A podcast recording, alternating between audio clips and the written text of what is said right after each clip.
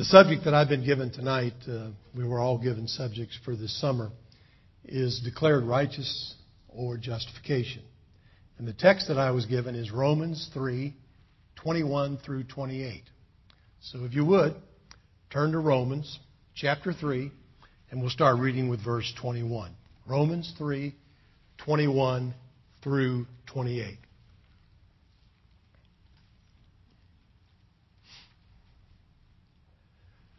But now the righteousness of God apart from the law is revealed, being witnessed by the law and the prophets. Even the righteousness of God through faith in Jesus Christ to all and on all who believe. For there's no difference. For all have sinned and fall short of the glory of God, being justified freely by His grace through the redemption that is in Christ Jesus whom God set forth as a propitiation by his blood through faith to demonstrate his righteousness. Because in his forbearance or patience, God had passed over the sins that were previously committed. To demonstrate at the present time his righteousness, that he might be just and the justifier of the one who has faith in Jesus. So where is boasting then? It is excluded. By what law? Of works? No, but by the law of faith. Therefore, we conclude that a man is justified by faith apart from the deeds of the law. May we pray.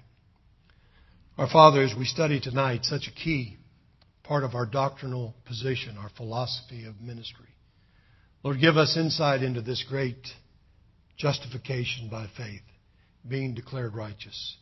Lord, may we glean something from tonight and from the scripture and from the, what is presented that might encourage us and might lead us to a better understanding of the total gospel and how it can affect and bring changed lives. We commit our time of study to you in Christ's name. Amen. I want you to go back with me uh, a few years ago uh, to the state of Kansas, where I'm from, uh, to a courthouse uh, just outside of Lansing Prison.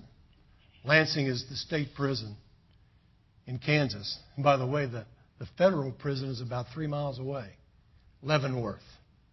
We're talking about Lansing Prison and a courthouse just outside of it, and two men are before the judge waiting for the jury's verdict. Their name is Richard Hickok and Perry Lee Smith. And they stand before the judge because they had violated and committed four murders in what Truman Capote called in cold blood. You seen the movie? Have you read the book? It's about these men and this story. See, they were in Lansing prison, Hickok and Smith. Hickok, because I happen to know him, my brother and him were in school together in a little town of Edgerton, Kansas, with a high school of 22. Can you imagine a high school with an enrollment of 22? Well, Hickok and my brother played football together. And I knew from my brother that Hickok was in for forgery, for writing bad checks. And it was there that he would meet Perry Lee Smith.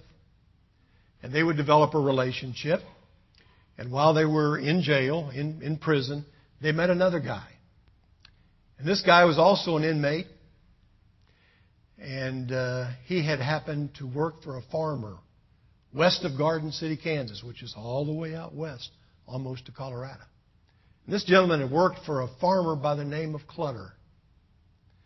And uh, he worked there a couple of days, and he told Smith and Hickok that he had huge sums of money that he kept in his house to pay for the workers who worked for him there.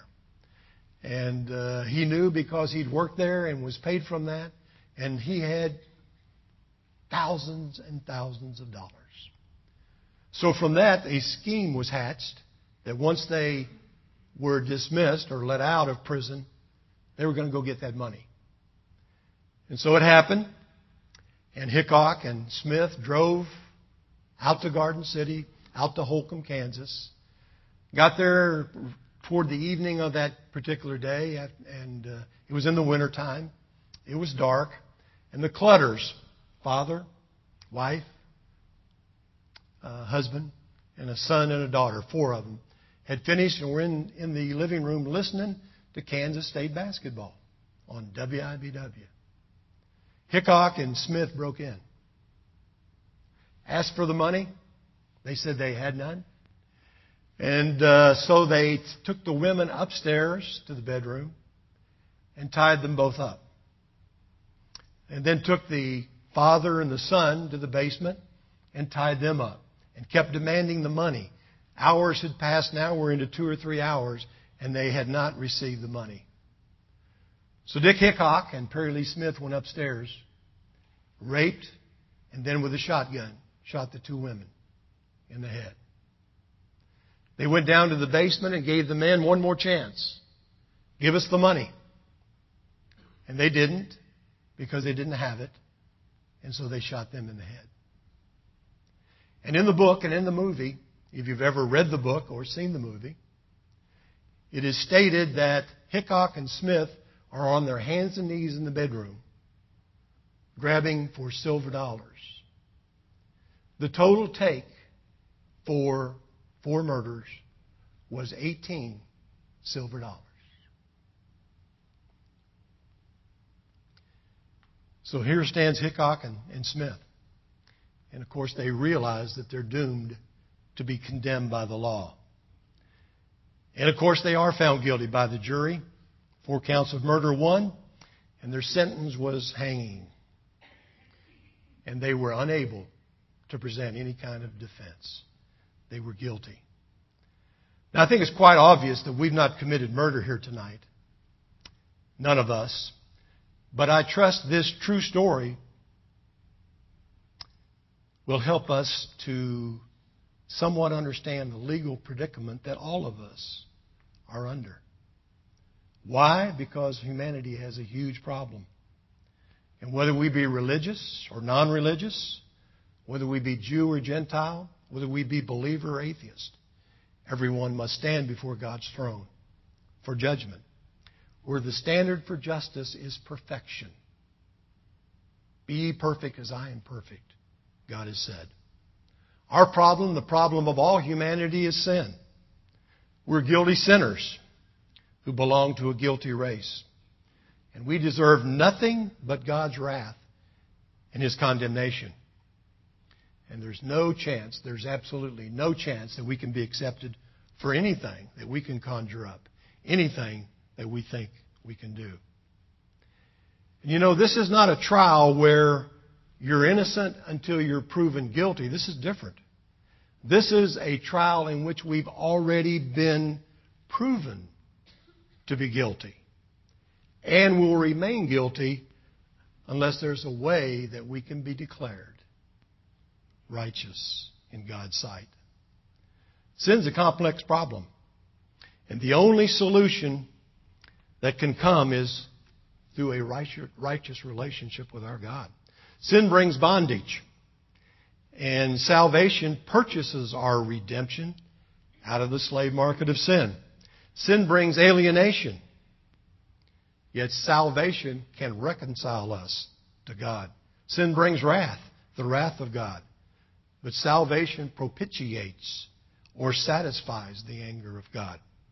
And sin leads to death, death which we deserve. But salvation raises us to eternal life. Now, tonight, I want to add justification to that list. Because where sin brings us under condemnation, salvation justifies us before our righteous judge. I think you all know that justification is one of the central themes of Scripture. Central. Very central, very important, and very much a key. And you've got important terms like propitiation and reconciliation, redemption. And they're important. They're wonderful terms. And they're mentioned a couple times, handful of times in the New Testament. But you contrast the forms of justification, and you'll find it to appear over 200 times in the Scriptures. Justification is an important part of your faith and my faith, a very important part of the gospel. The centrality of justification was recognized by many theologians, past and present. It was John Calvin who said, Justification is the main hinge on which salvation turns.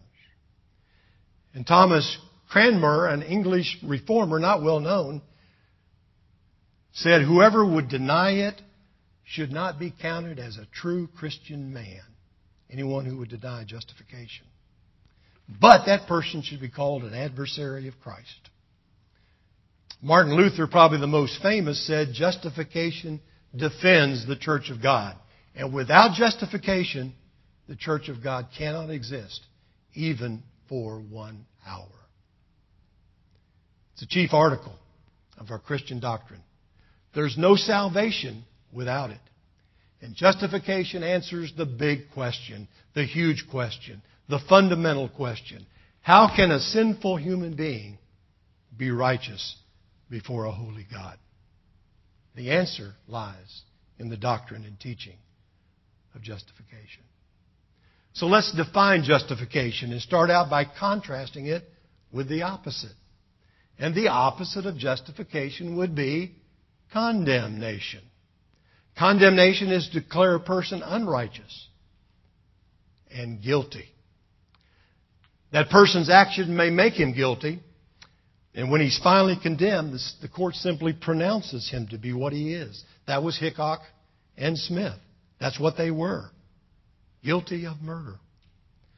Justification is the opposite of condemnation. And to justify is to pronounce a, vic- a verdict of innocence. You're innocent. You're not guilty. You're pardoned. And you're not just made right. Hear that. You're not just made right in justification, because frankly, God doesn't need you. But in justification, you are declared. You are declared to be righteous before a holy God. You might wonder where the, what the source of justification is. The source is God's abundant, free grace. I don't think anyone in here, uh, I think all of you realize that justification by grace is far more than any of us deserve. It's been called an act of God's unmerited favor. No man by his own deed is justified before a righteous God. And salvation's message states that God offers righteousness to sinners as a gift. Absolutely as a gift. Because it is God who justifies. So if the source of justification is God's free grace, what's the source or who is the source of righteousness? God would be that source. God would be the originator. And God is the source of that righteousness that's bestowed upon you and I as a sinner. People have asked the question, kind of a twofold question many times. Does this righteousness that we're talking about belong to God or does it come from God to us as a gift? The answer to that dual question is yes to both. Because certainly the righteousness of God is a righteousness he possesses. That was Paul's argument. Even when God justifies sinner, God still preserves his own righteousness. He doesn't lose it or give it away because we are declared to be righteous. And Paul also said, it's a gift. It's a gift righteousness that's outside of you and me. Luther called it alien righteousness. And Luther meant by alien righteousness is that it's righteousness outside of us. It's not in us. It comes from somewhere outside of us. And please, my friends, never forget that the righteousness He grants to us comes by virtue of the fact that we are in union. We are in union with Jesus Christ. We're in union with Him. I know we all know this, but when Jesus died on the cross, He was treated like a condemned criminal. The Romans were vicious. The Romans used crucifixion, which is the lowest, was the lowest of all sentences. You had to be a traitor or you had to be a murderer to be crucified. And Jesus was neither. neither had he committed any sin. Yet God permitted him to be crucified in order to take away your sin and my sin. What happened was this God, our God, imputed our sin to Christ. And I want to talk about imputation just a little bit because I think imputation has a big connection with justification. It's very important. They do connect and they're important. To impute means to credit something to someone's account. Oh, isn't it wonderful if somebody imputes some money into your bank account? To impute is to credit something to someone's account. But I want us to look at three examples of imputation that are in the scriptures. The last two deal with justification. The first one, the first imputation, is actually how you and I became sinners. Did you know that? Became sinners by imputation. Because in Romans 5 it tells us Adam's sin was credited to my account and to your account. And by the imputation of Adam's sin, we're reckoned. We're reckoned to be sinners. That's one imputation. Now the imputation that deals with our subject tonight. The imputation of our sin placed on Jesus Christ. Jesus was perfectly righteous, yet he died a sinner's death. We've already said that. How could God allow that to happen? It comes through imputation. You see, God removed our sin and by imputation credited it to Christ's account. As he bore our iniquity, was condemned to die, he did that not for his sin, but for our sin. God made him to be sin for us, even though he knew no sin. But Christ's death is not the end of imputation. There is another. And the third imputation is if we're to be justified, it is not enough for our sins to be placed or imputed upon Christ, but His righteousness needs to be imputed to us. And then, and only then, can God declare that we're righteous, righteous, and that we're justified. You see, the message of salvation offers a righteousness from God that flows from God's grace on the basis of God's work imputed to a sinner through the cross of our Lord and Savior, Jesus Christ. I don't know how many of you know that our pastor, Dr. Young, and Susie were witnessed to by D. James Kennedy down in Florida when he was working for Procter Gamble. D. James Kennedy is the innovator of, of uh, uh, the gospel explosion. Somebody, EE, evangelism explosion. He's the innovator of evangelism explosion, excuse me. And he's the one who went to their door. He's the one who went to their house. And they first heard the gospel through him. And I've often wondered, well, then is D. James Kennedy the one that developed that illustration about justification that many of us have come to know and love? And when I was doing this research, I came to realize that, like everything else, he got it from somebody too.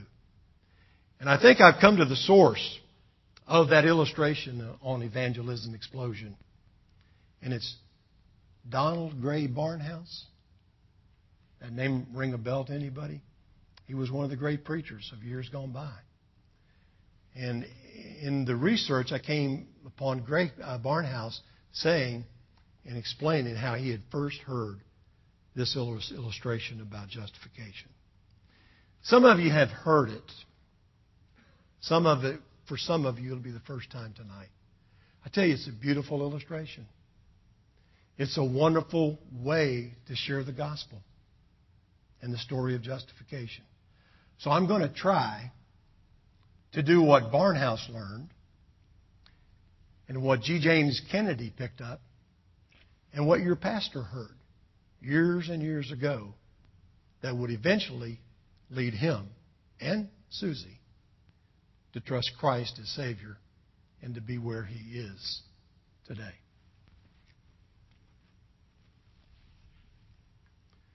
The story goes this way that this hand represents me and all of my sin.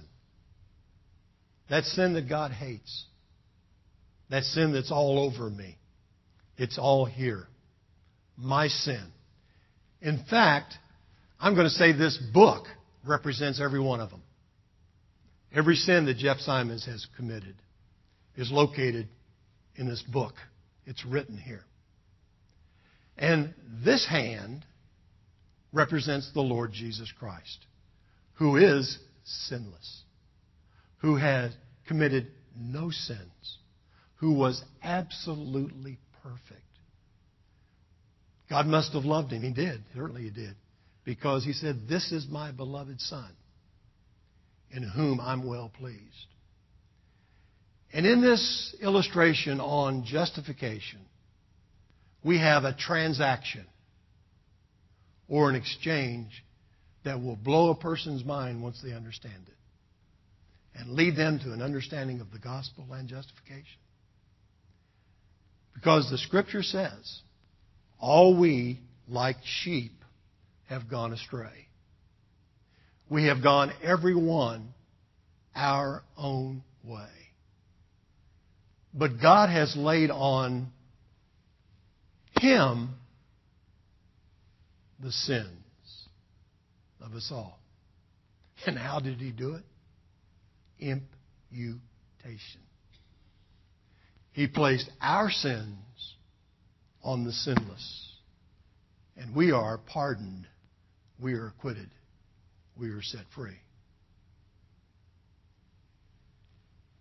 But that's not the end. That's the first part.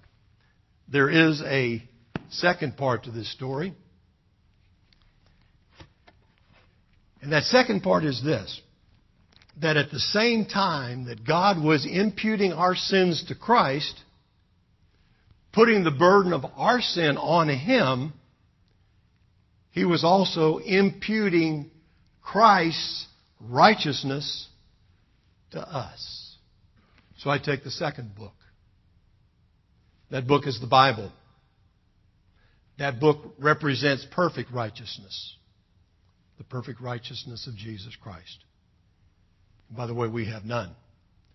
But when he imputed the righteousness to us, we became as righteous as his dear son. Christ's righteousness imputed to us, and now we are righteous before him. The message of justification the message of declared righteousness. What a gospel we have. What a wonderful gospel we have.